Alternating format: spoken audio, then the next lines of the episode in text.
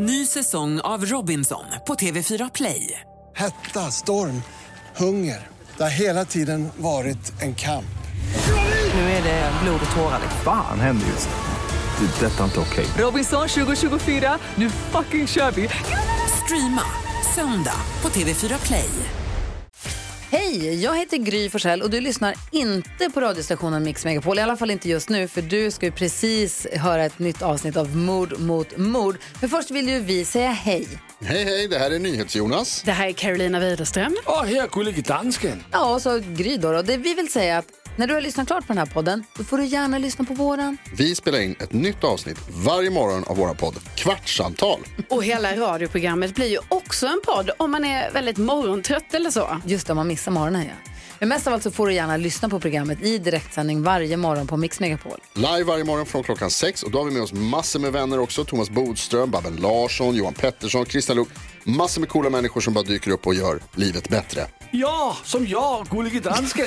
Exakt så. Och så mycket bra musik och annat skoj såklart. Så vi hörs när du vaknar på Mix Megapol. Podplay.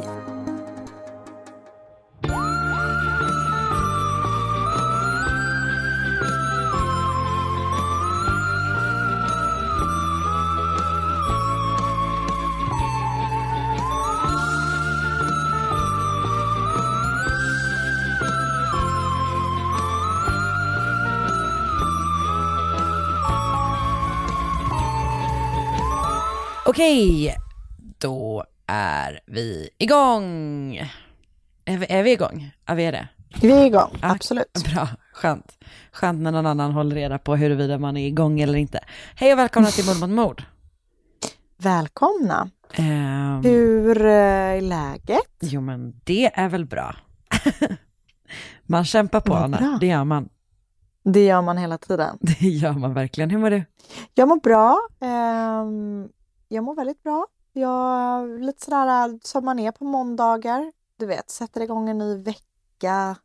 Försöka landa i vad man ska göra. Vad kommer du fram till? Eh, och så, alltså, jag, har så, jag har så mycket att göra så jag är helt blockerad. Det är det jag kommer fram till. Så härligt när man är sådär att man bara, det blir nog bäst om jag inte gör någonting.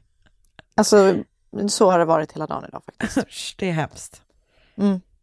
Men eh, jag var på en sån lunchrestaurang i Solna idag där jag jobbar. Nämen. Och eh, för att i, i huset där jag sitter så har vi inte särskilt god mat. Så idag så gjorde vi en utflykt och eh, så åt vi lunch och det var dessertbuffé Nej. på den här lunchrestaurangen. Beskriv. Att, eh, Beskriv dessertbuffén.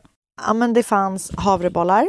Det fanns såna där um, Tosca chokladbrownies. Det fanns Ah. någon slags kardemumma eh, sockerkaka.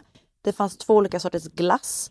Det fanns smulpaj med grädde. Det fanns torkad frukt. Det fanns färsk frukt. Eh, det fanns eh, kanderade popcorn. Alltså det fanns så Oj! jävla mycket olika grejer. Mm. Men gud, Så Solna är där det typ- händer.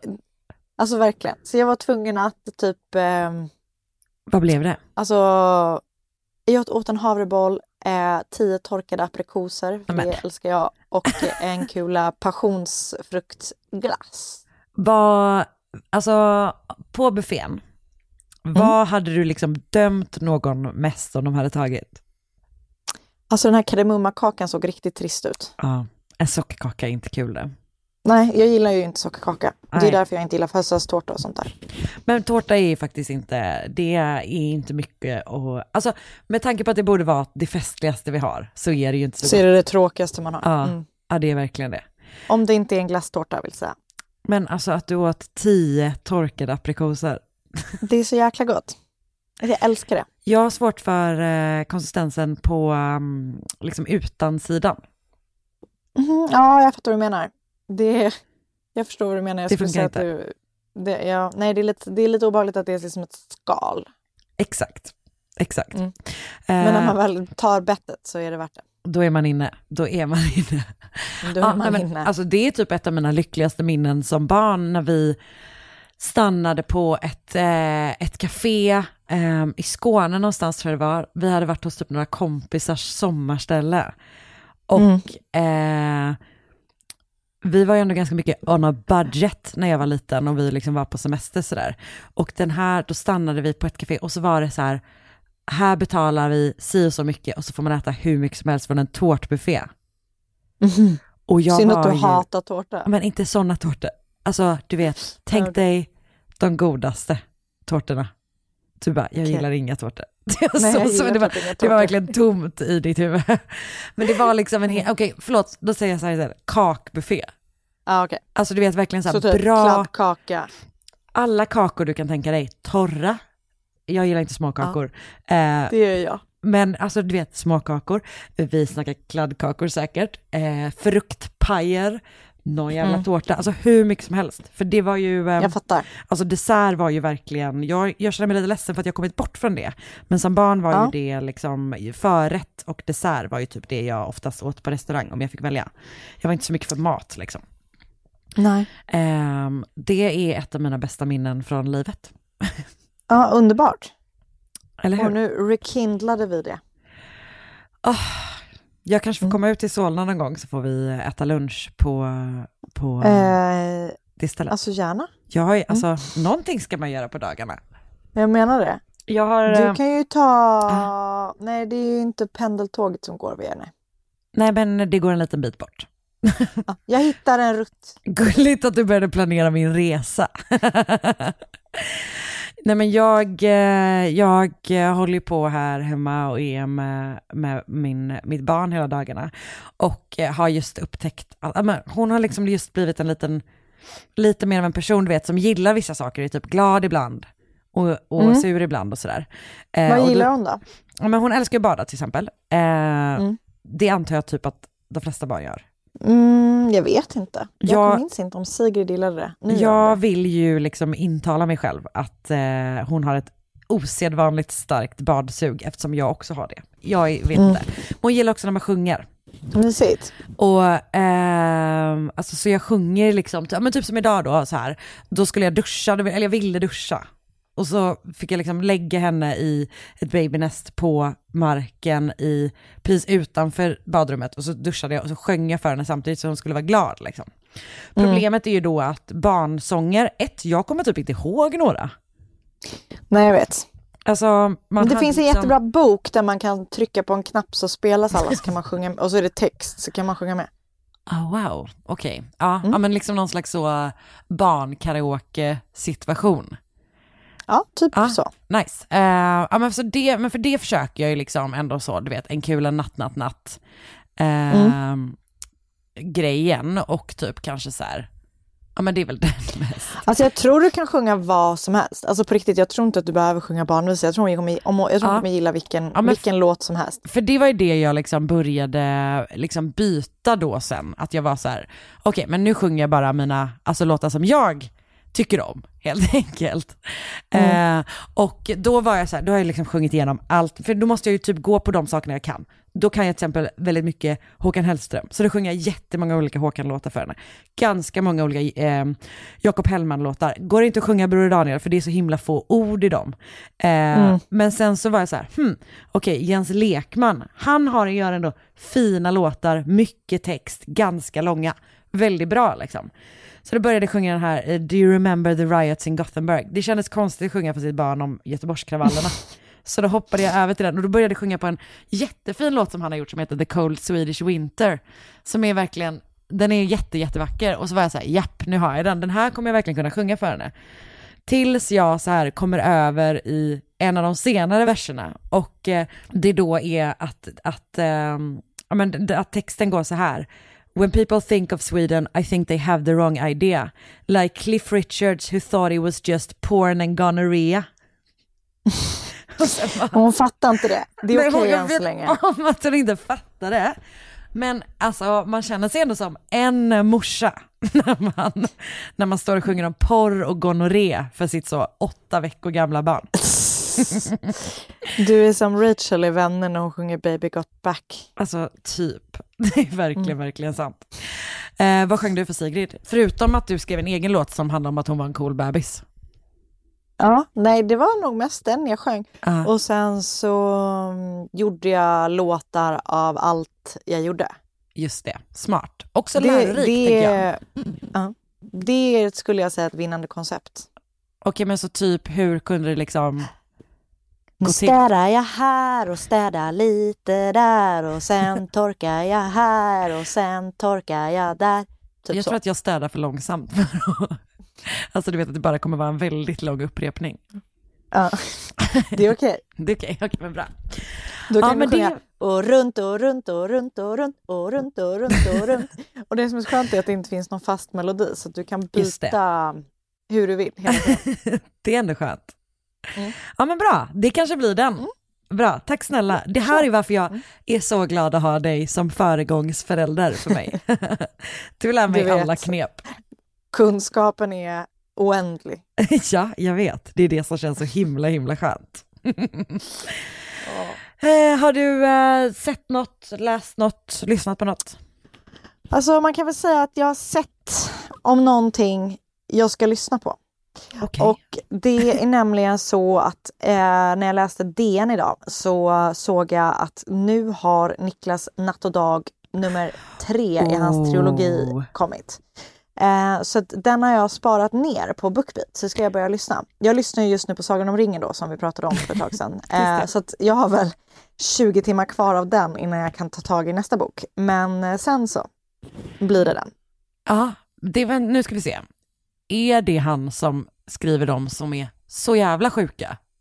De är eh, Alltså för helt att, du, sjuka. att du berättade om något förra, som var senaste boken du typ Mm. lyssnade på av honom, som var verkligen en av de värsta Nej, sakerna de du är- någonsin sagt till mig. Och då har vi ändå den här podden ihop. Jag vet. Eh, och den första boken, 1793, Just det. är väldigt läskig och väldigt obehaglig. Den andra boken är väldigt mycket mer ehm, läskig och obehaglig och jag typ får för mig att den här är ännu värre än båda två. Tror du att han känner att han måste toppa sig själv? Alltså typ, tror jag det. Jobbigt. Men och, och eh, jag vill också säga så här, bok ett var jättebra, bok två var lite sämre. Ja. Så vi får se um, bok tre. Men jag, jag tänker ändå att den är faktiskt, eh, jag tänker absolut lyssna på den. Glad för din skull. Det känns som att du ändå, det är liksom en, jag, jag kan tänka mig att du ändå blev intrigued när du såg att den är på gång. Det blev jag verkligen. Mm. Eh, och, men det som är lite, jag funderar faktiskt på att läsa den i bokform. För att, Mm. ehm, ja, jag vet inte, det blev liksom väldigt nära när jag lyssnade på den när det var så obehagliga saker som man lyssnade på. Just det. Eh, jag tycker att det låter som en klok grej. Böcker är ändå, det är lite lättare att hålla dem på avstånd än när någon liksom väser i örat på en. Lite så. Mm. Du ja, men då? kul.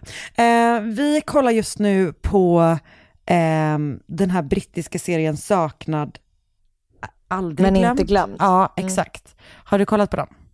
Alltså jag har sett de två första säsongerna. Ja, eh, men vi är på andra säsongen nu. Mm, mm. Eh, det är ju väldigt bra, måste jag säga. Det är väldigt bra, jag håller med. SVT Play. SVT ger oss ytterligare en brittisk toppenserie.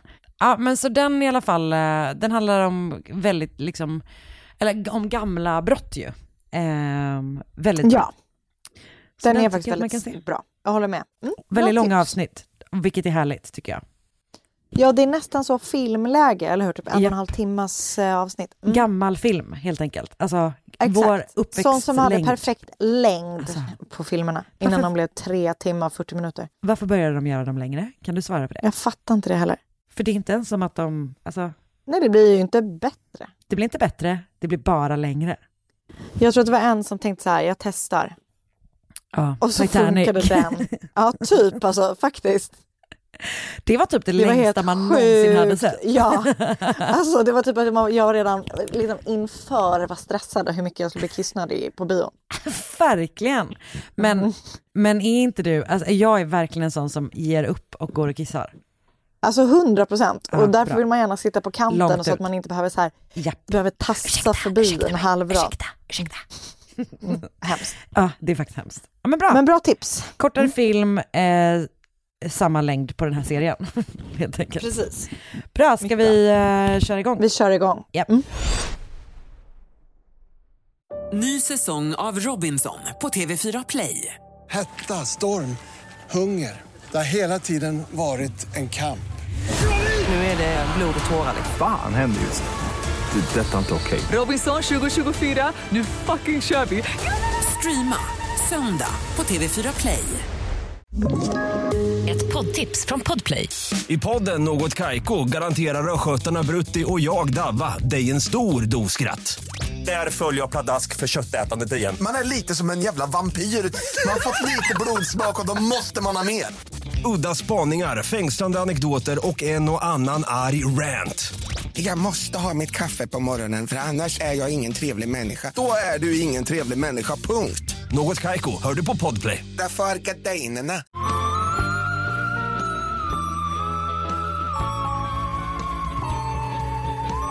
I mars förra året, alltså 2020, så hade ju covid-pandemin som bekant satt igång.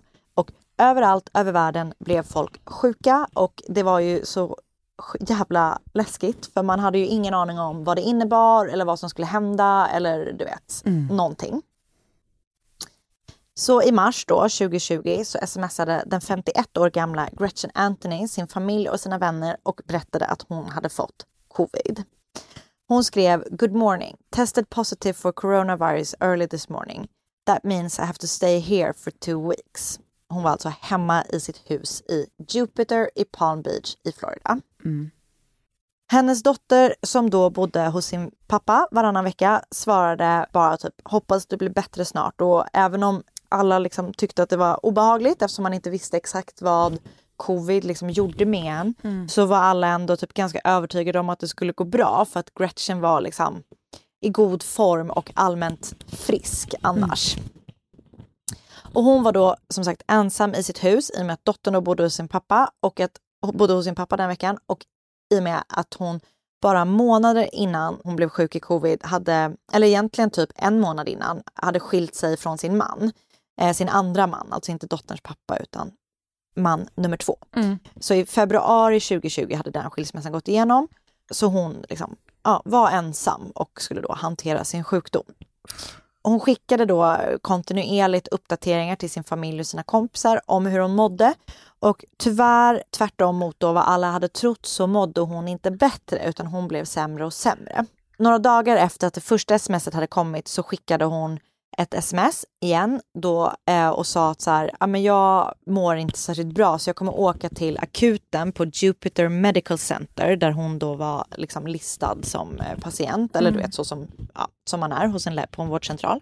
Och några dagar ytterligare efter det så smsade hon igen och berättade att då att hon hade blivit flyttad från Jupiter Medical Center till en citat off-site medical center run by the CDC, vilket står för Center for Disease Control.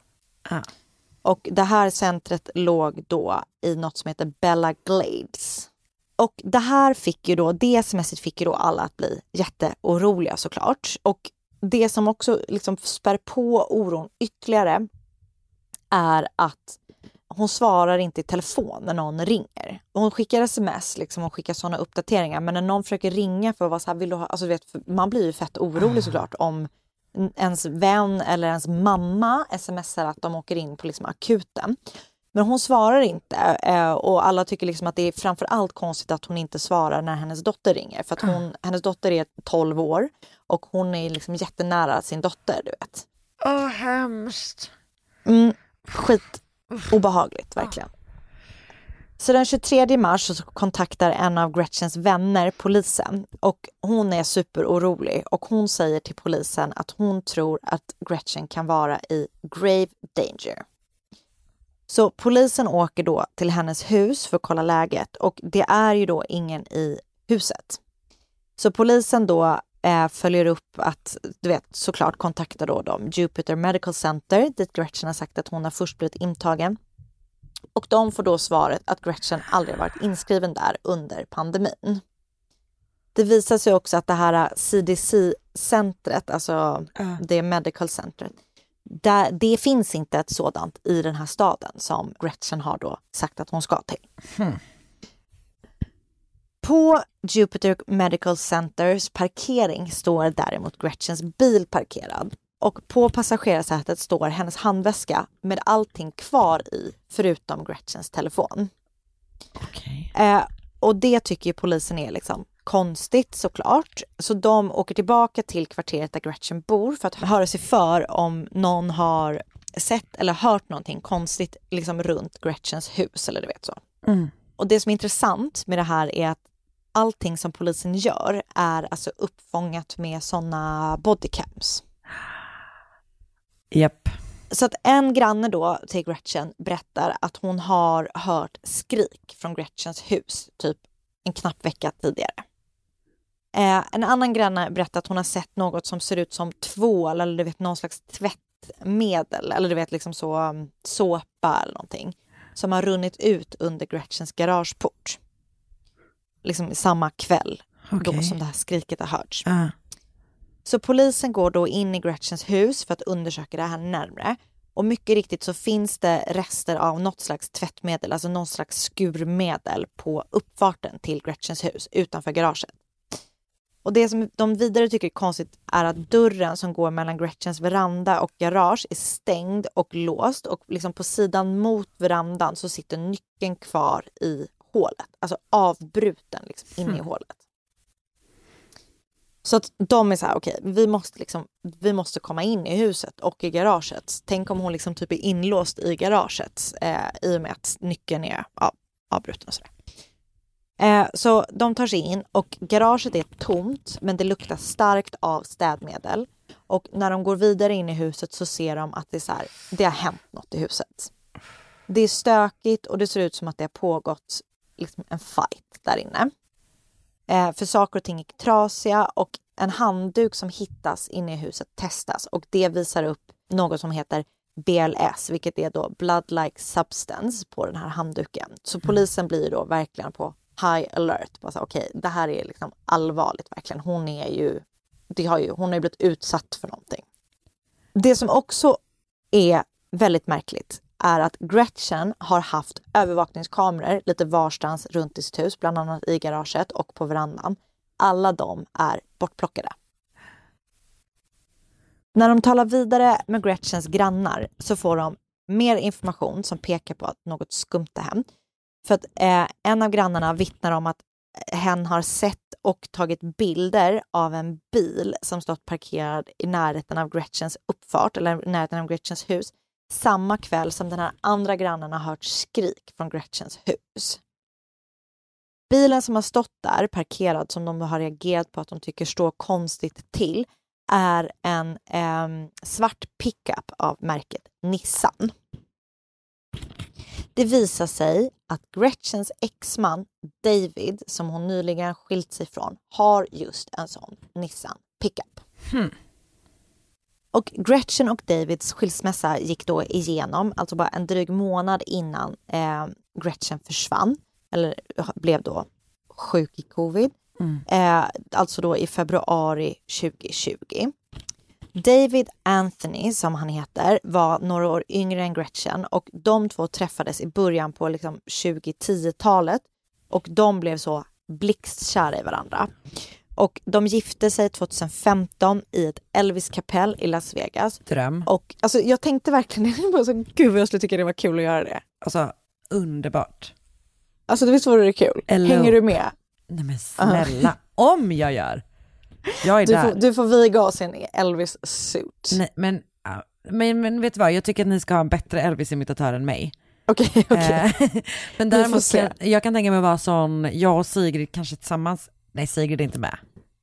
Hon får nog Nej, stanna det, hemma. ska vara vux, det här får vara en vuxen trip. Det här är en vuxen, ja, jag, jag tror att det låter klokt. Då kan jag Mm. vara eran sån flower girl. Ja! Så kul. Ja, det är bra, bestämt. bestämt.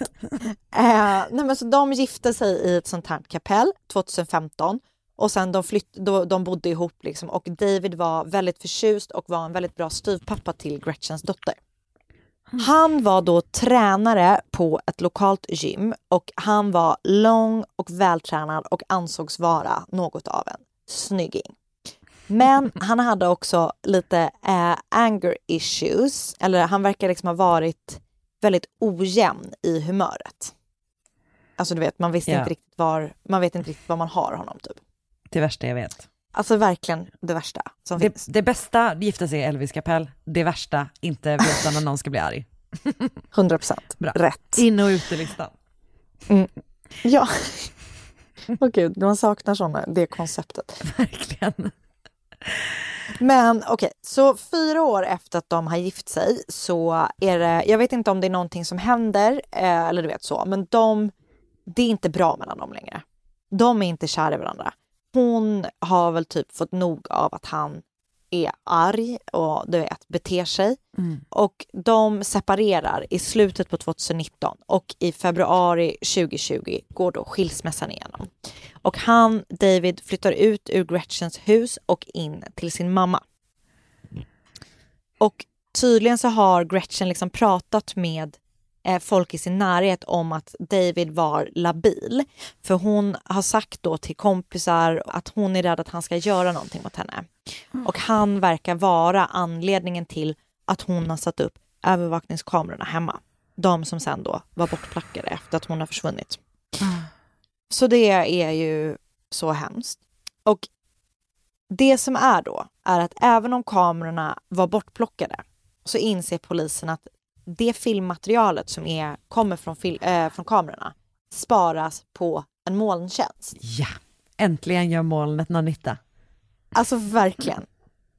Så polisen ansöker då eh, om att få ut allt material liksom, från den här tjänsten. Medan de jobbar vidare med att försöka hitta David. För när det då visar sig att grannen har sett en likadan bil som David har samma kväll som man då utgår från att någonting har hänt med Gretchen så bestämmer sig polisen såklart för att de måste ta ett snack med den här David. De åker hem till hans, hans mamma dit han då hade flyttat efter att han, de har separerat. När de kommer dit så möts de av Davids mamma. Även det här samtalet är inspelat med en bodycam. Hon liksom släpper in polisen, berättar att hon också fått sms från Gretchen. Hon visar upp det. Du vet så här, i smset så står det att hon åkte in på sjukhus och att hon vårdas för corona och att hon inte vet mer än vad liksom så. Mm. När polisen frågar var David är, om han är där, liksom de vill behöva prata med honom, så säger hon att han några dagar tidigare, eller någon dag tidigare, har tagit med sig sin hund Kobe för att köra till Costa Rica. Oj. Så det gör ju polisen liksom ännu mera misstänksamma mot David. Så de utlyser en så kallad BOLO, som jag aldrig har hört innan. Det det? betyder, det betyder be on the lookout. Jag trodde det skulle vara något så mycket mer liksom officiellt. Ja, nej, alltså eh, jag, jag tolkar det som att det är förkortning för det, för de Ja. utlyser då en BOLO Ja. och eh, efter David och Davids bil. Och så börjar de spåra Gretchens telefon, för du minns att den var borta från handväskan. Japp. Så de försöker liksom se om de med hjälp av telefonpingningarna som vi pratar om då och då Mm. kan liksom spåra hennes sista tid eller du vet var telefonen befinner sig. Så. Det visar sig då att telefonen är igång och den pingar fortfarande mot olika torn ungefär 100 mil bort från Jupiter där den då pingar tillsammans med Davids telefon. Såklart. Så med hjälp av telefonerna kan de då följa vägen som David tar bort från Jupiter. Det kan också se att han stannar på, och det som är, han liksom stänger av och sätter på telefonen. Så att det, gör, det blir liksom långa glapp i spårningen. Men han sätter hela tiden på den. Smart. Och du vet så. Det kan också se, och jag vet, det är väl på, tack vare den här bowlen, eller jag vet inte exakt, men de ser också övervakningsmaterial från att han stannar på olika platser längs vägen och går in i typ pantbutiker eller antikaffärer och försöker sälja smycken som han säger att han har fått ärva av en familjemedlem som har dött i covid. Absolut. Mm. Också vet du vad, inte typ det smartaste att säga när du vill sälja någonting i mars 2020. Nej, Att det är så här, här Alltså. är coronasmycken. nej Alla verkligen. livrädda. Ja men för han verkar inte få napp, för det verkar som att han går in i liksom butik efter butik efter Ah. butik för att göra det här. Gud. Och trots att Gretchens telefon var med då så finns det inga tecken på att Gretchen är med David. För att han syns på övervakningsbilder från olika platser längs den här vägen. Men Mm. hon finns inte med någonstans på de övervakningsbilderna. Fråga, fortsätter Mm. det komma sms från hennes telefon? Vet du det? Jag vet faktiskt inte Nej. om det gör det. Eh, jag, jag tror att det gör det. Ah. Eh, och jag tror att det är därför han sätter av och stänger på telefon. Ah, Jag, jag, men det, jag, jag kan inte svara smsa, på ja. Just det. Exakt. Jag Jag, kan inte svära på det, men Jag tror det. Ja. Mm. Så polisen följer då David och de här telefonerna, hur de pingar liksom längs hans väg. Men den huvudansvariga polisen för utredningen, han är kvar i Jupiter då, i Palm Beach och ser bara hur David liksom åker längre och längre bort. Så han är liksom beroende av poliser i andra städer för att hålla koll på David. För han kan väl inte, antar jag, liksom följa efter och bara Mm. resa efter. Men till slut då så ser de att David befinner sig i Las Cruces i New Mexico.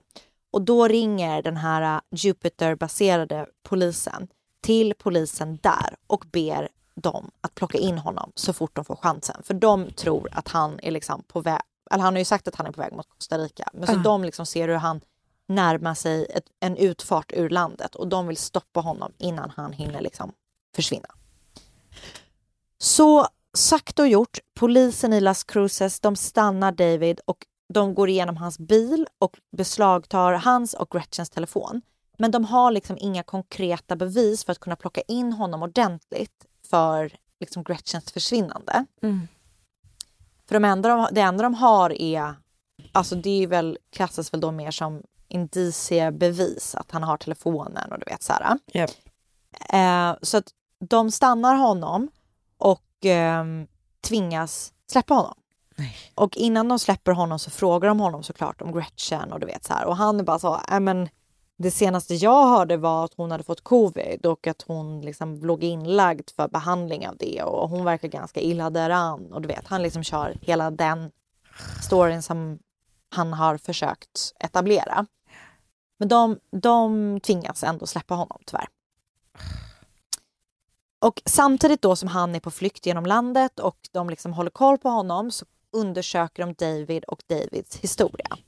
Och det visar sig då att han har en ganska våldsam bakgrund.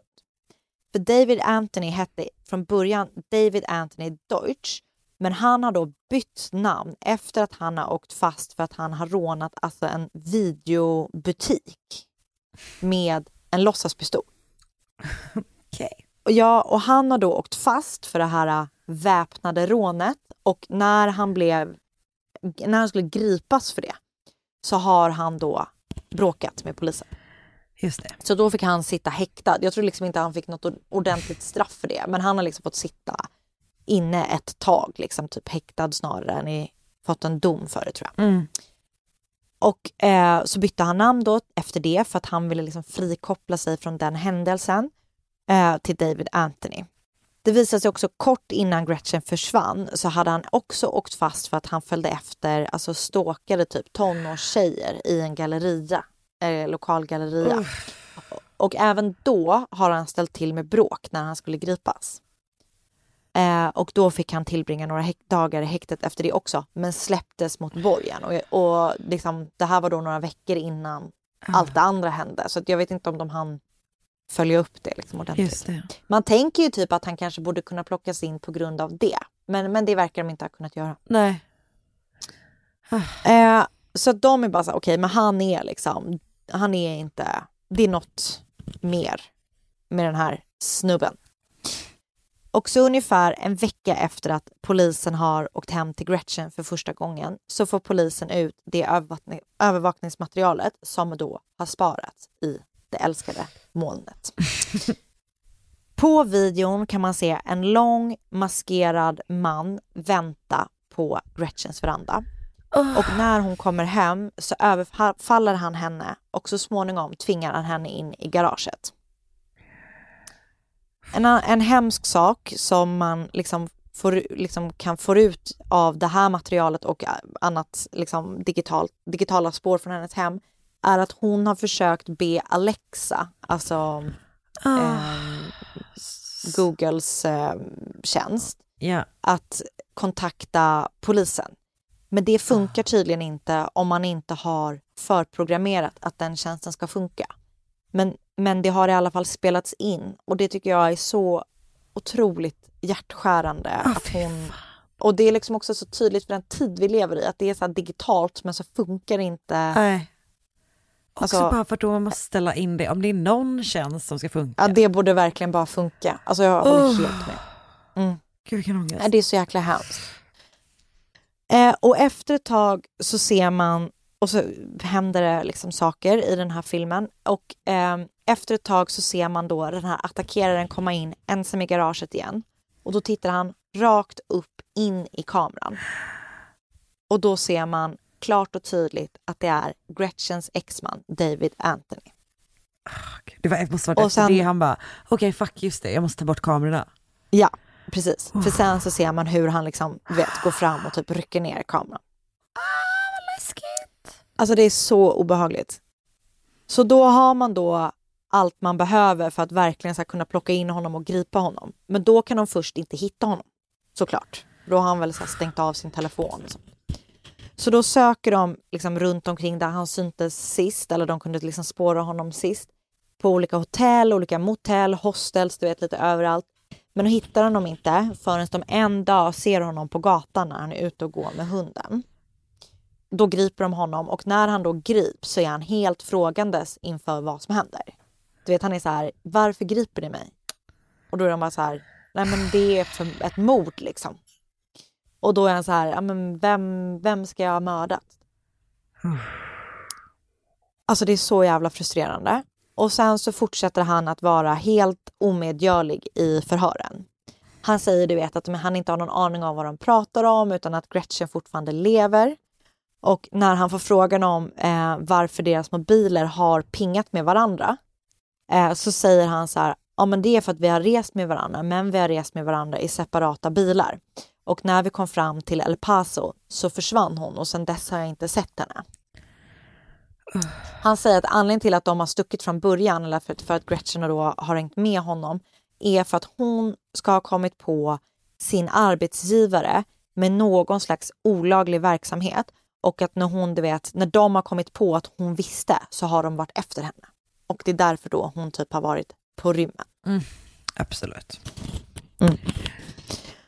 När han får frågan då om de sms som har skickats från Gretchens mobil om att hon då låg inne med covid och det faktum att polisen har övervaknings, övervakningsmaterial där David syns parkera Gretchens bil på Jupiter Medical Center, för det hittar de också. Eh, så, så är han bara så här, det betyder ingenting. Det, liksom, ni, det bevisar ingenting. Nej, jag vet inte varför de smsar. Alltså han är så jävla störig och hemsk. Och inte ens när de berättar om övervakningsmaterial från Gretchens hus där David liksom verkligen syns överfalla henne så, så säger han någonting. Han säger bara så här, men hon lever fortfarande. Vad i och, helvete? Mm, nej, det är um, verkligen. Och han står bara helt fast vid att han inte är skyldig till någonting och att Gretchen fortfarande lever. Och polisen har ju då ett stort problem och det är ju att de inte vet var Gretchens, ja, var hon finns någonstans. Men han grips och åtalas för dråp eller om det kallas för ej överlagt mord. Det är alltså second degree murder eh, som han grips för och åtalas för.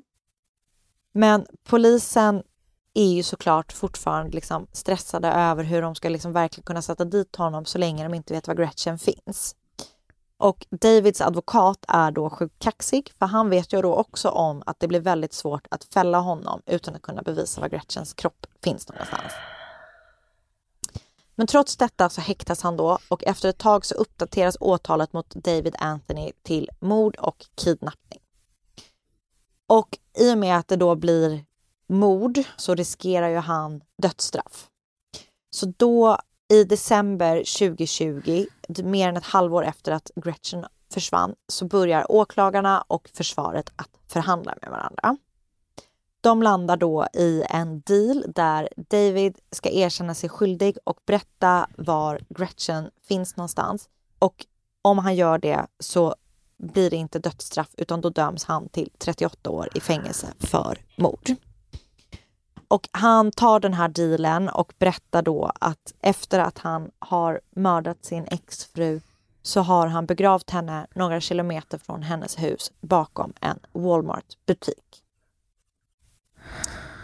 Eh, så när han har berättat det så kan de då så hittar de då Gretchen och hennes familj eh, får då hem hennes kropp och kan begrava henne så som de önskar att få göra. Eh, tyvärr så vet man inte exakt varför han mördade henne utan när han fick då möjlighet att tala i domstolen den dagen som hans dom skulle fastställas så pratar han om att han trodde att covid var början på Armageddon, att han led av paranoia och du vet så. Och att det är då bakgrunden till att han har tagit Gretchens liv. Just det. Absolut. Men det, och det är så jäkla hemskt. Eh, hennes stackars familj liksom. Och stackars henne. Mm. Hon är 13 idag som jag förstår det och bor då med sin pappa. Och David Anthony avtjänar sitt straff för mordet på Gretchen Anthony. Och eh, ja, han ska då sitta i 38 år. Och så när han då kommer ut så är han 81 år gammal.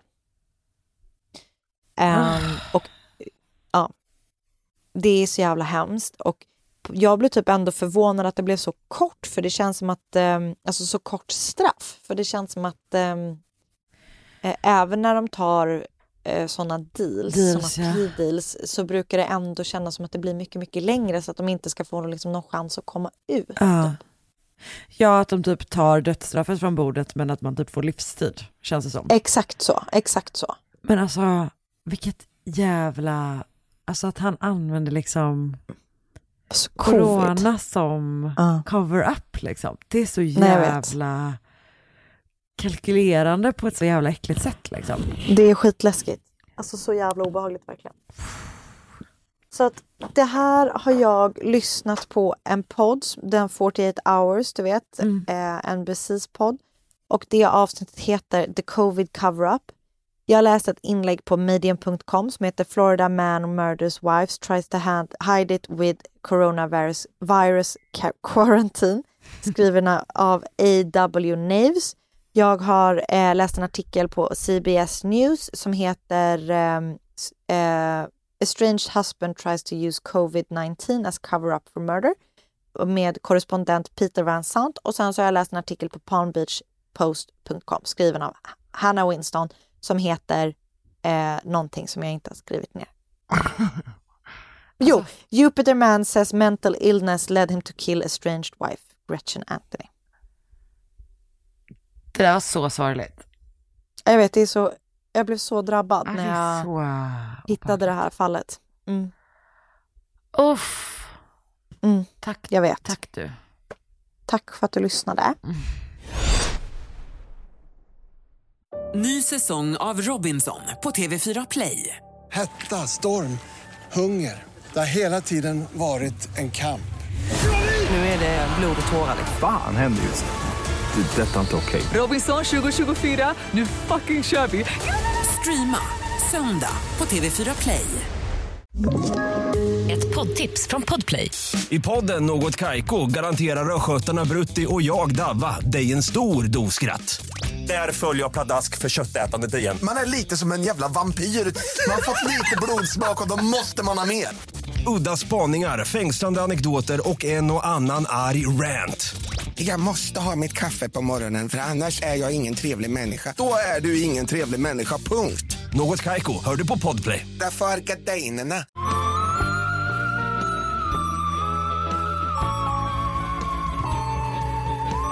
Då kör jag igång. Eh, Dieter Digowski och Hans-Jürgen Rösner, vi är i Tyskland, de har känt varandra länge för att de träffades när de gick i en specialskola för barn med svårigheter i skolan. Eh, och Dieter har liksom haft så här läs och skrivsvårigheter i, under hela sitt liv som jag förstår det. Och han har legat Mhm. efter liksom sina jämnåriga både psykiskt och fysiskt. Hans Jürgens problem har kanske snarare varit, alltså han har varit mer utåtagerande som jag förstår det. Och han har redan som så här 8-9-åring börjat typ snatta och väldigt, väldigt tidigt fått problem med polisen. Båda två kommer från våldsamma eh, hem där också typ så alkoholmissbruk är, eller det finns alkoholmissbruk. Och båda har då redan tidigt hamnat liksom på polisens radar. Det finns domar mot dem redan när de är liksom tonåringar. Och de har också så här, alltså åkt in och ut ur fängelse. Framför allt så är det Hans Jürgen som har, alltså han har suttit inne totalt 11 år. Eh, men båda Åh. två har liksom, det är många domar. Och det är så här, stölder, inbrott. Eh, Dieter har haft problem med både alkohol och droger och har också levt som hemlös. Och han har typ också en del narkotikadomar mot sig och sådär. Så att båda två har liksom så här, de har haft mycket kontakt med law enforcement, men det handlar Ja. om många typ mindre brott liksom. Under kvällen den 15 augusti 1988 har de då hängt och de har kombinerat sprit, amfetamin och någon slags lugnande tabletter. Mm, Eh, perfekt. Ja, och de har då fått en idé. Jag är typ imponerad att man överhuvudtaget får en idé när man blandar dem. Verkligen. de har fått idén att de ska råna en bank. Och de har bestämt sig för att de ska råna Deutsche Bank-kontoret i Gladbeck, vilket är platsen, eller stan där de är uppvuxna och där de också då befinner Okej. sig under den här magiska kvällen. Ehm, så strax innan åtta på morgonen den 16 augusti så kommer de två bankanställda Andrea och Reinhold till då det här kontoret. Och de öppnar liksom och innan några andra, det är inte öppet för kunder än, men eh, Rösner och Degovski tar sig då in. Och de har med sig varsitt vapen och kräver 120 000 D-mark. Det är typ 100 000 euro. Och de här personerna, alltså Andrea och Reinhold, de är liksom, de är utbildade i eh, den här typen av scenario. Och de vet att de bara ska samla ihop pengarna, lämna över det. Så de Alltså det måste vara så otroligt läskigt eh, när någon kommer in. Men jag är på något sätt väldigt, väldigt glad att det är instruktionerna som det verkar som att alla typ bankanställda har. Att man bara är Ja. så här, bara ge dem vad de vill ha. Liksom. Så att de Absolut. gör det och sen så ska då de här rånarna lämna bankkontoret. Men någonting har hänt under tiden de har varit där inne. För att det är så att en man har gått förbi och då genom fönstret sett att en liksom maskerad man hotar Reinhold med pistol. Mm. Den här mannen har då ringt polisen. En rimlig reaktion. Verkligen. Och polisen har då kört typ hela vägen fram till bankkontoret. Alltså de har liksom inte varit sneaky about it, utan de har visat sig för rånarna. Rånarna vet om att polisen är där.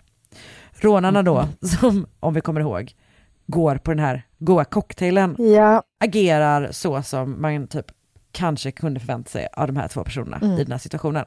De är på väg ut från kontoret, de vänder, går tillbaka och tar Andrea och Reinhold som gisslan. Det här gisslandramat kommer inte ta slut på 54 timmar. Jäklar. Då kommer det ha rört sig över landsgränser och det kommer resultera i tre döda.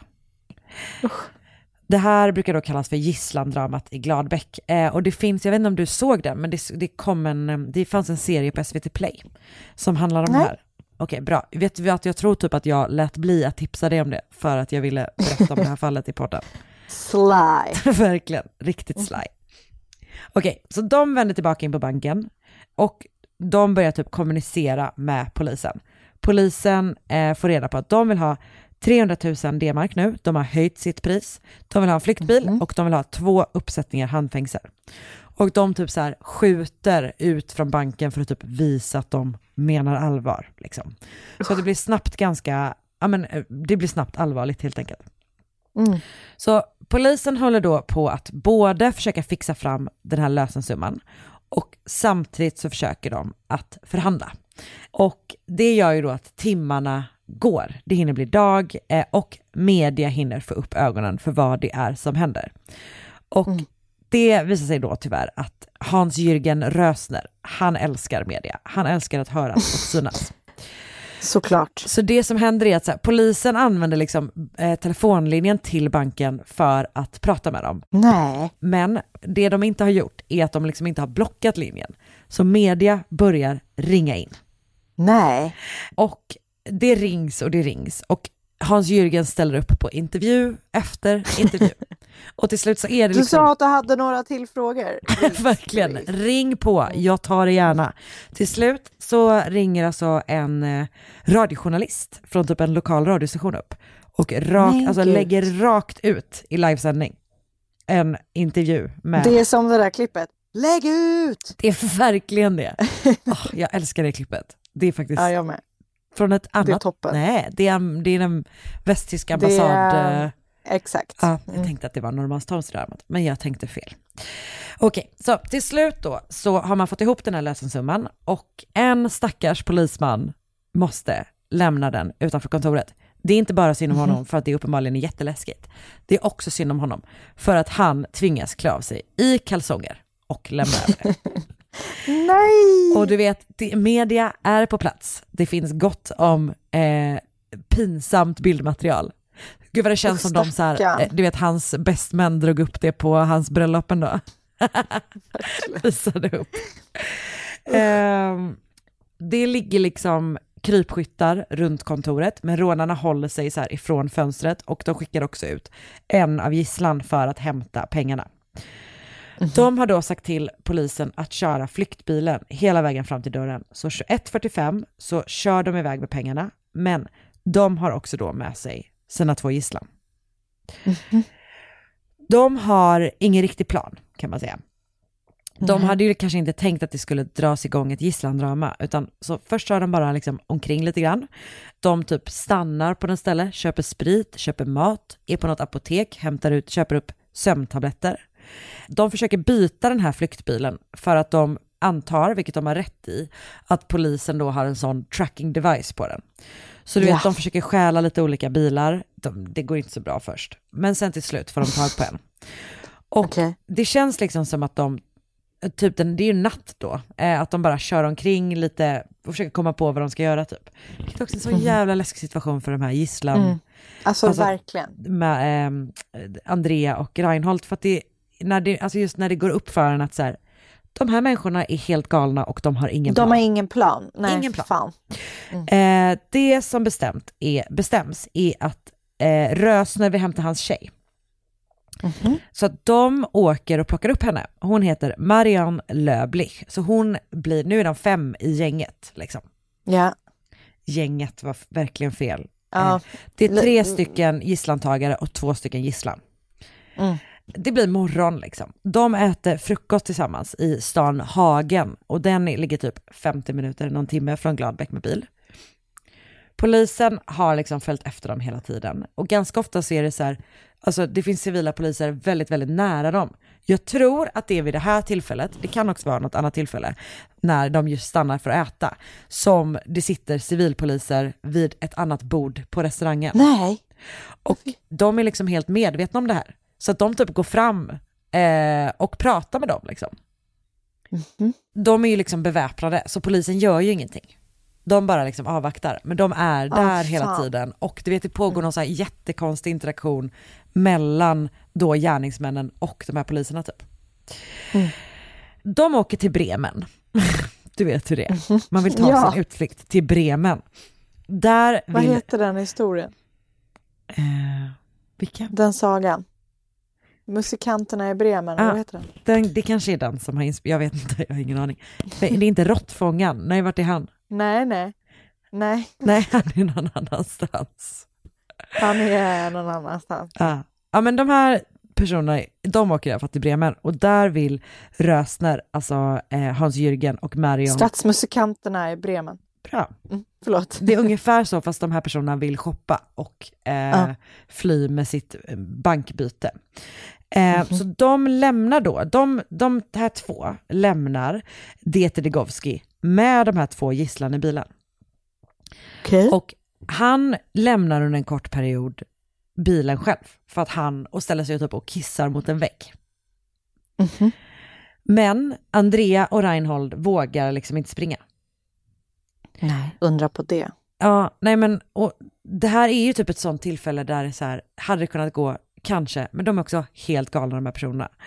Eh, Men de har också varit vakna, de har som sagt liksom blandat alkohol och amfetamin. Och när han kommer in och sätter sig i bilen igen så börjar han liksom nodda av typ.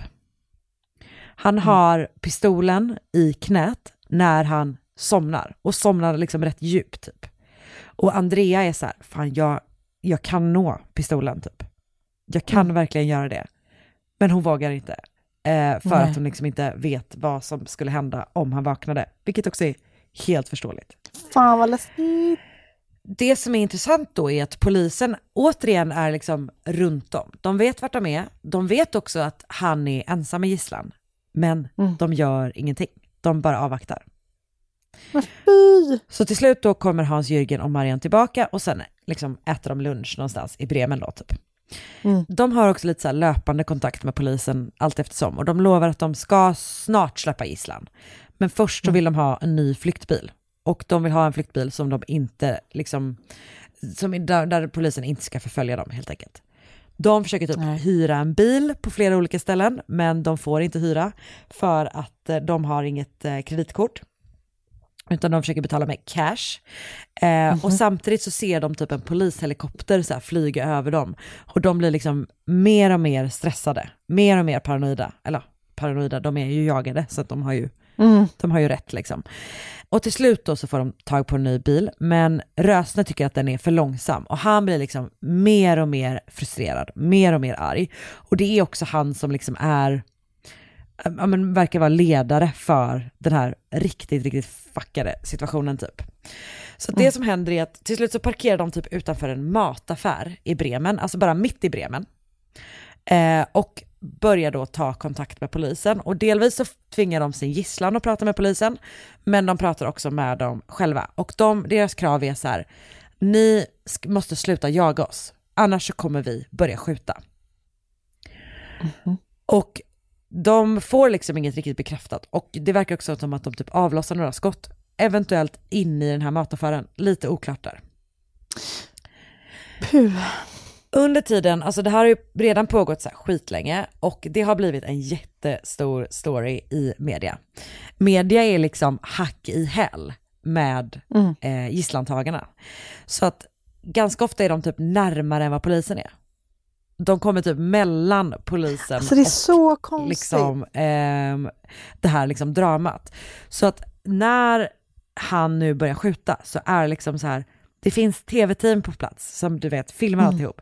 Det finns fotografer, det liksom kablas verkligen ut. Det, nu, nu är vi, nu, alltså hade det varit idag så hade det liksom gått rakt ut Ja. i text och bild också. Men det liksom går ganska mycket ut i live-tv typ så att folk verkligen följer det här händelseförloppet medans det händer typ.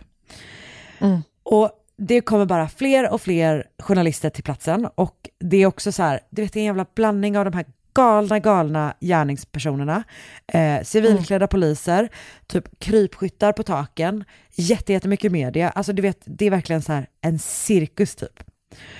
Och vid sju så sätter, eh, sju på kvällen är vi på nu då, så sätter Rösner och Degowski varsin pistol mot halsen på varsin gisslan och börjar då leda Andrea och Reinhold mot en närliggande busstation.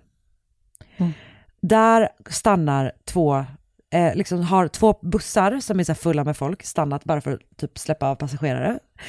Eh, och först försöker de typ stoppa en bil, men de lyckas inte med det. Och sen så kör den ena bussen iväg och då skjuter de efter den. Sen så går de då fram till den andra bussen som står kvar på, på eh, busstationen. Och eh, Rösner hotar med sin pistol busschauffören och tvingar honom att öppna dörren. Och sen så går de då på den här bussen och tar en hel buss. Det är över 30 stycken passagerare som gisslan. Men gud! Så nu har de, jag tror att det är 32 personer som är totalt liksom i deras makt typ. Och det är de här tre, Hans-Jürgen, Dieter och Marion. Och Marion och alla tre är beväpnade liksom, alla tre har pistoler. Och de är liksom omringade av media. Det finns helt sjukt mycket, helt sjuka bilder från den här platsen typ. Och media går också liksom över alla gränser för vad som typ är rimligt eller moraliskt beteende. Rösner typ drar ihop en egen liten presskonferens som där liksom folk intervjuar honom. Eh, han står typ och viftar med sin pistol och typ är så här, han bara jag har inget att förlora, jag har redan suttit inne jättelänge och han bara antingen kommer jag undan eller så använder jag den här och sätter han typ pistolen i munnen. Liksom. Så det finns jättemycket bilder på det typ. Fotograferna är inne på bussen. De får liksom rundturer inne på bussen. Men va? De fotar gisslan, de filmar gisslan. Alltså, du ska se de här bilderna, det är, ser helt sjukt ut. Mm. För att det sitter liksom folk och är med om den värsta saken de någonsin varit med om. Alltså Och stör. De filmar och fotar vuxna och de filmar och fotar också barn. Eh, för på den här bussen sitter bland annat Eh, alltså det är flera barn. Och bland annat två av dem är syskon, eh, syskonen Emanuele och Tatiana Di Giorgio, Giorgi. Och de är liksom själva på den här bussen. Emanuele, han är storebror, han är 15 och han typ så här, men det finns bilder på när han typ håller om sin åttaåriga syster Tatiana typ. Deras familj då, som eh, har kommit till Tyskland från Italien, de ser liksom på tv typ att deras barn är med i det här gisslandramat. Men gud. Och dessutom så börjar då Rösner använda typ en specifik fotograf som så här budbärare till polisen. Så han är liksom en del av den här storyn nu. Så poli- den här mannen som är, jag tror att han är fotograf, han är liksom, han typ berättar för polisen så här, de vill ha en sån här och sån här flyktbil, ni måste göra så här och så här. Så han blir liksom den som går emellan typ. Som sagt har polisen typ krypskyttar runt den här bussen och de rör ju sig jättemycket utanför, typ när de ska ha sina presskonferenser. Eh, så det finns, det hade gått att skjuta dem. Men det verkar som att det typ finns någon så lokal lag som hindrar dem från att göra det. Så de, de liksom, polisen avvaktar fortfarande liksom. Det blir sånt jävla typ dödläge. Och Rösner blir liksom bara mer och mer galen och mer och mer frustrerad. Du vet, han skjuter i luften, han typ drar fram Tatiana, typ hotar att skjuta henne om de inte typ får en flyktbil. Men det kommer liksom ingen bil och ingen blir heller skjuten. Utan vid kvart i tio på kvällen så bestämmer Rösner för att de ska köra iväg med bussen. Så först släpper de fem gisslan och sen lämnar de liksom Bremen förföljda av både press och av poliser. Alltså det är liksom som en, typ en, eh, en liksom karavan av det, som liksom följer efter den här bussen typ. Och planen är att köra till Hamburg, men först stannar de vid en bensinmack på autobahn och där släpper de Andrea och Reinhold. Så de har ju liksom varit med hur länge som helst nu. Och de byts ut mot två journalister som nu är en del av gisslan. Där går Marion Löblich också på toaletten på den här typ bensinmacken. Då bestämmer sig två poliser, för att det är poliser på bensinmacken, det är poliser överallt hela tiden. De bestämmer Mm. sig för att helt på eget bevåg göra något som kommer få stora, stora konsekvenser. De bestämmer sig för att gripa Marion när hon är på toa. Okej. Så de griper henne, sätter handbojor på henne och Hans-Jürgen hör henne skrika. Och han förstår också när hon liksom inte kommer tillbaka att så här, fan, någonting har hänt liksom. Mm. Han säger att så här, antingen så släpper ni henne så hon är tillbaka här inom fem minuter, eller så börjar jag skjuta gisslan. Nej. Och poliserna då som har gripit henne får liksom order från så högre, eh, eh, från högre makt, eller på att säga, vad heter det? Från högre Instans. Högre instans, inte från hö högre makt än Gud va? Ja, det är det. Jag tror det. jag Aha. tror, han verkar inte ha någonting med det här att göra. Eller kungen kanske. Just det, ja, nej, han verkar inte heller ha någonting med det här att göra. Nej men de får då order, order att så här, släpp henne genast typ, hon måste tillbaka för att den här situationen håller på att eskalera ytterligare. De sätter nyckel i handbojorna, vrider dem och nyckeln går av. Nej. Och det gör då att de missar den här deadlinen som han har satt. Jag orkar inte. Och på bussen så känner väl eh, Hans-Jörgen Rösner att så här, jag måste börja visa att jag menar allvar. Han börjar liksom vifta med pistolen och den här då 15-åriga Emanuele vänder sig typ mot sin Nej. syster för att typ trösta henne. Han typ säger, viskar något liksom Sluta. tröstande till henne. Och då är det som att Hans-Jörgen typ får syn på honom för att han rör sig. Och sen skjuter han honom tre gånger i huvudet. Och efter det här så blir det liksom totalt kaos på den här bussen. Marion är tillbaka, hon skriker, Dieter skriker, gisslan skriker.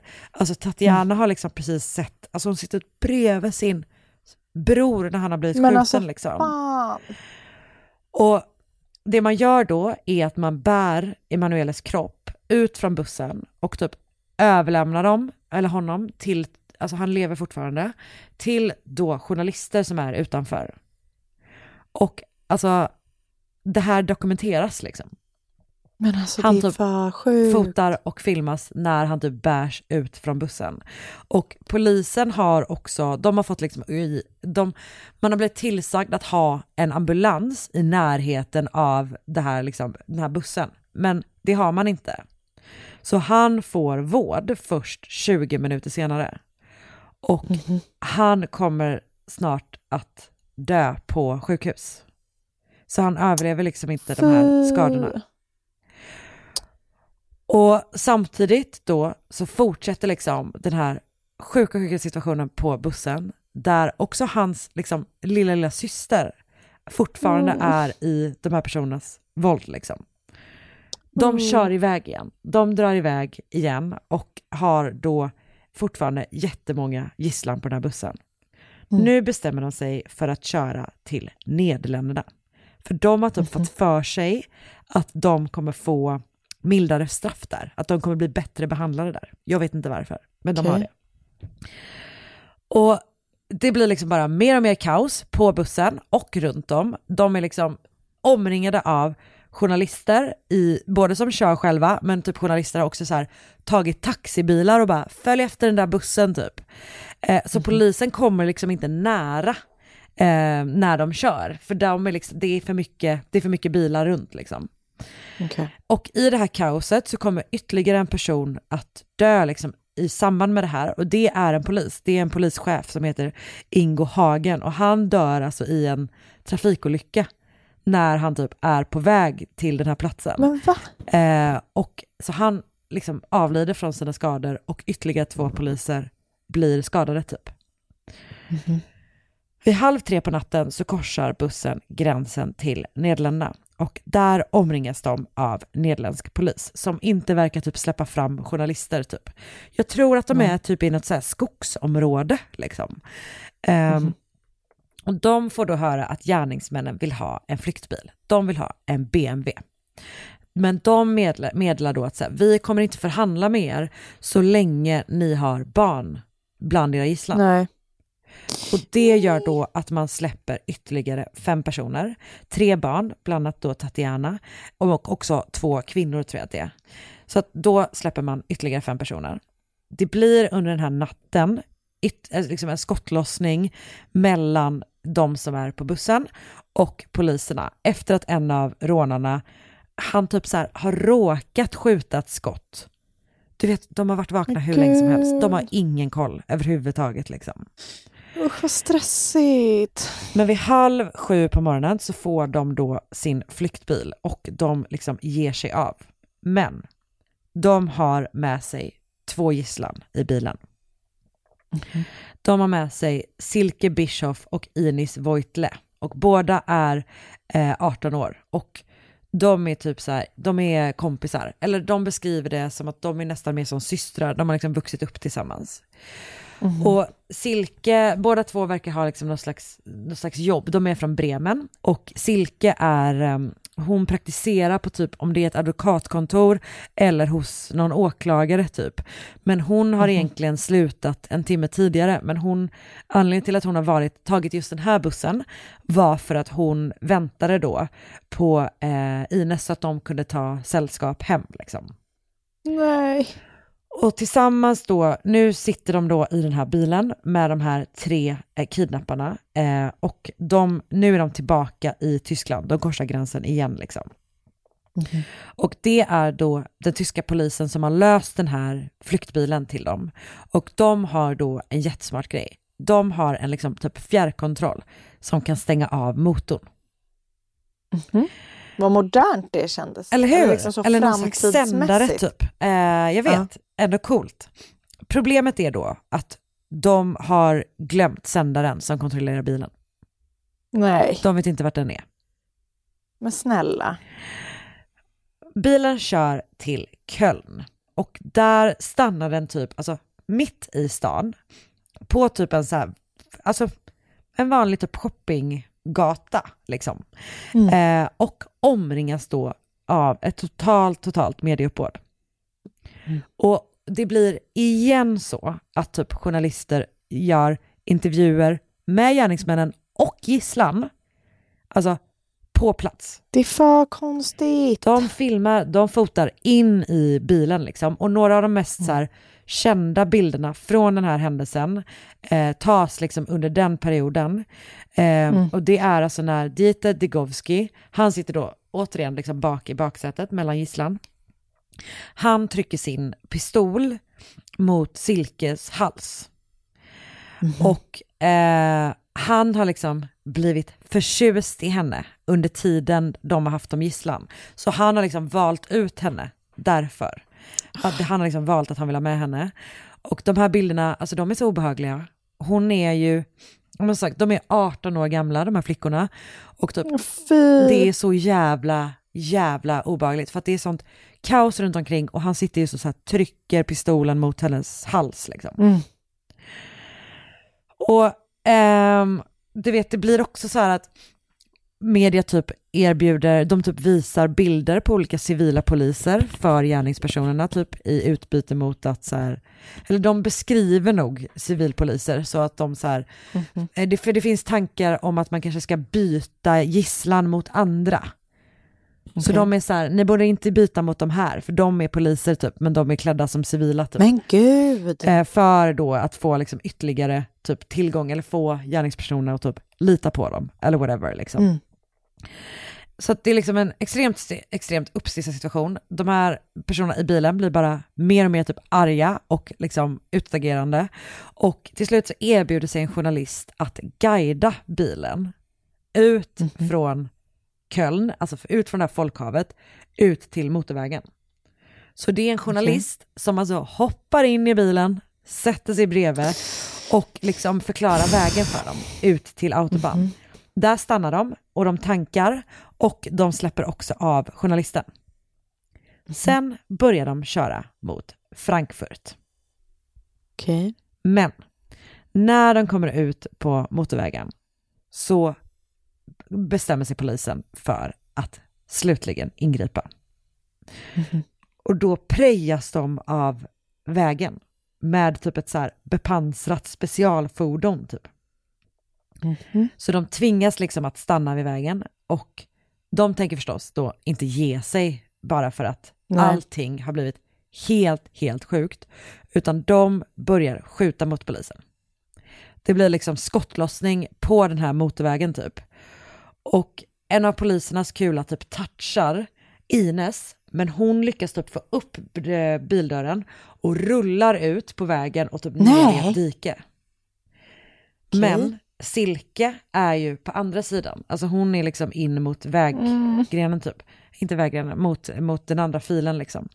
Eh, Utan hon kommer att träffas av en av Hans-Jürgen Rösners skott och dör då på platsen. Nej. Och efter det händer så liksom avstannar allting och det har som sagt gått 54 timmar sedan det började men till slut då så är gisslandramat i Gladbeck till slut över. Och det finns också helt sjuka bilder från den här scenen, alltså där det tar slut. För att det går, det råkar vara precis typ vid en bro.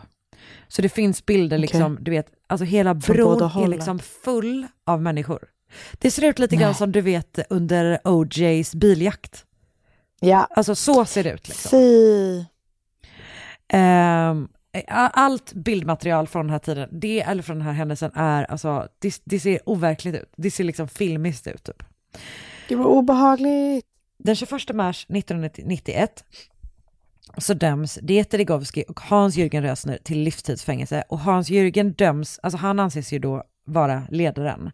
Eh, och han har fått någon slags dom som verkar vara lite grann, du vet som i Norge så har ju de typ så förvaring. Eh, när man liksom anses vara typ en fara för allmänheten. Det verkar som att Mm. han döms till något liknande sånt, så han kommer liksom aldrig komma ut ur fängelset. Det Okej. gör däremot Dieter Digowski. Han släpps hösten 2018 och han har typ fått en ny identitet och man vet inte, liksom, eller jag antar att myndigheterna vet vart han är säkert, men Mm. allmänheten vet inte det. Marianne Löblich döms till nio års fängelse. Mm.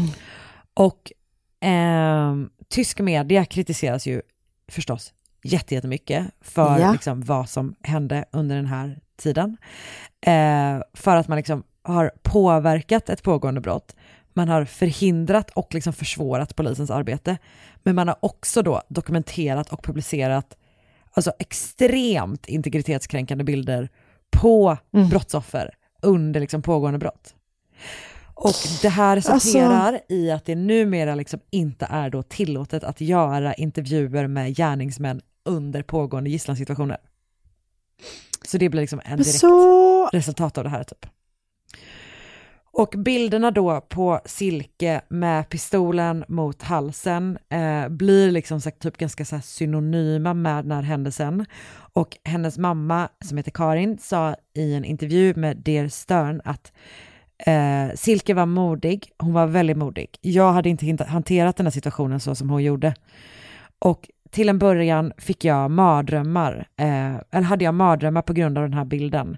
Nu kan jag Mm. hantera det. Det är fortfarande smärtsamt, men jag behöver inte längre titta bort. Och Emanueles familj eh, lämnar Tyskland efter den här händelsen och flyttar tillbaka till Italien där Emanuele eh, också begravs. Och det är liksom 25 000 personer som typ följer en procession med hans kista eh, tills hans liksom sista viloplats. Fy vad sorgligt. Det här var då alltså gisslandramat i Gladbeck. En historia som är så absurd på så många sätt att det liksom är, ja, det är så sjukt. Jag kan verkligen, Mm. tyvärr finns inte den här serien kvar på SVT Play, eh, vilket är jättesynd, för den är, den kanske går att kolla på någon annanstans. Den var verkligen otrolig ehm, Mm. och eh, fruktansvärd. Och som sagt har jag då sett den, så det är en av mina källor. Eh, Jag har också lyssnat på Casefile, har gjort ett eh, avsnitt om det här. Det är avsnitt 171. Jag har läst eh, på hemsidan gladbeck.rnd.de som är väldigt omfattande. Eh, läst BBC-artikeln Gladbeck, the deadly hostage drama where the media crossed the line. Skriven av Tim Mansell. Jag har också läst eh, DW DW.coms artikel German hostage drama The day the press became the story. story eh, och den är skriven av eh, eh, någon som inte verkar vara namngiven. Perfekt. Eh, och sen så har jag också då läst på tyska och på engelska, Wikipedia. Uff, Wow. Tack Det- för det Karin. ah, tack ska du ha. Vilken Eh, historia. Det finns också, det här blev ändå väldigt långt, men det finns så mycket information om det här fallet så att Ja. Casefile-avsnittet är förstås jättebra och väldigt liksom heltäckande, så det kan jag rekommendera om man vill ha Mm. eh, ännu mer detaljer och sådär. Wow. Eh, tack för att du har lyssnat och tack även till er andra som har lyssnat. Ja men tack snälla, vi hörs igen om en vecka. Det gör vi verkligen. Fram tills dess så Ta hand om er. om ni vill ha mer mord mot mord så kan ni gå med i vår grupp på Facebook. Just det, Mord det kan man. Podcast. Just det. Och ta hand om Och er. ta även hand om er. Ja. Bra. Okej, hej då. Ny säsong av Robinson på TV4 Play. Hetta, storm, hunger. Det har hela tiden varit en kamp. Nu är det blod och tårar. liksom. Fan händer just nu. Det. är Detta är inte okej. Robinson 2024, nu fucking kör vi! Streama söndag på TV4 Play.